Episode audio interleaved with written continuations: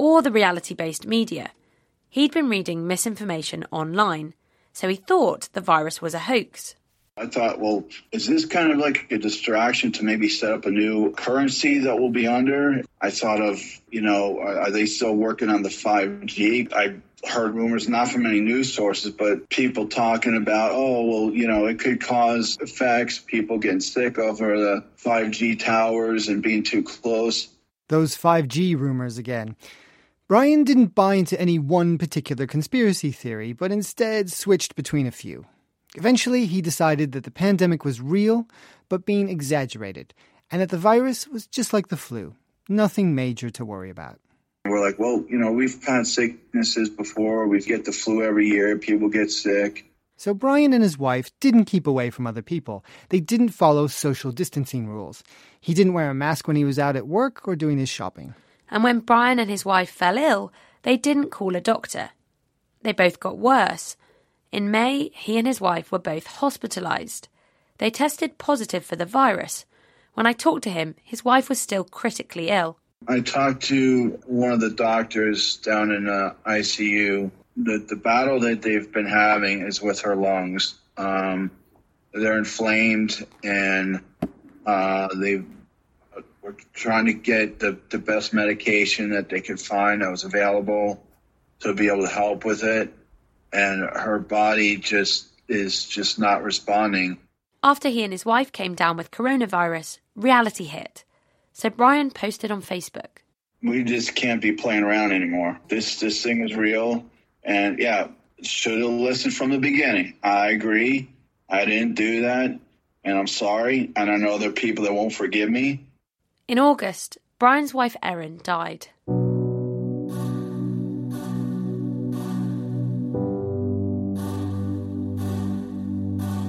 I caught up with Brian again earlier this month. Down a slightly dodgy line from his home in the US, he told me it had been, understandably, a very tough year.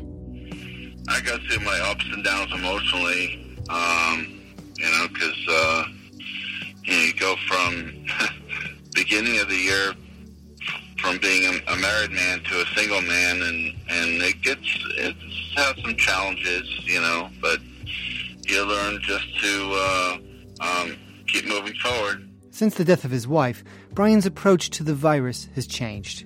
He says he now wears a mask everywhere he goes, and his online habits have changed too. And I'm, I'm naturally, I keep to myself kind of a person. I don't really, uh, you know, post too much, and so I just, uh, I'm just more quiet nowadays. In a year filled with so much bad online information, Hearing Brian's story really hit home. We're long past the point where these things remain online. Fake news has real consequences.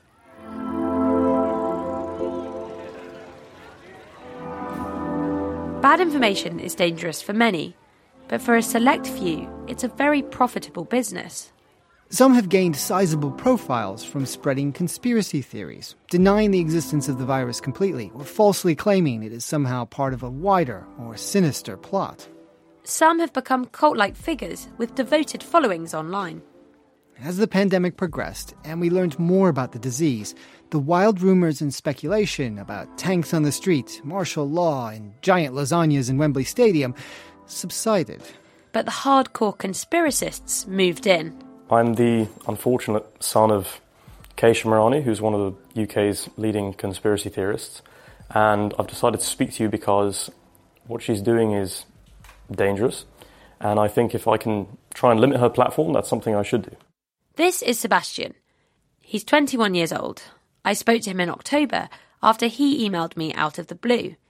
He told me he contacted the BBC because he was worried about the impact that his mum, Kate Shemirani, a suspended nurse who spreads conspiracy theories, was having on public health. In public speeches and online, she insisted that the virus that causes COVID 19 does not exist. She calls the global pandemic a scandemic and a plandemic. And she's another one who believes the symptoms of COVID 19 are caused by 5G radio waves, that false rumor we heard about earlier. Until her account was suspended, she had almost 30,000 followers on Twitter. Her videos on YouTube also became extremely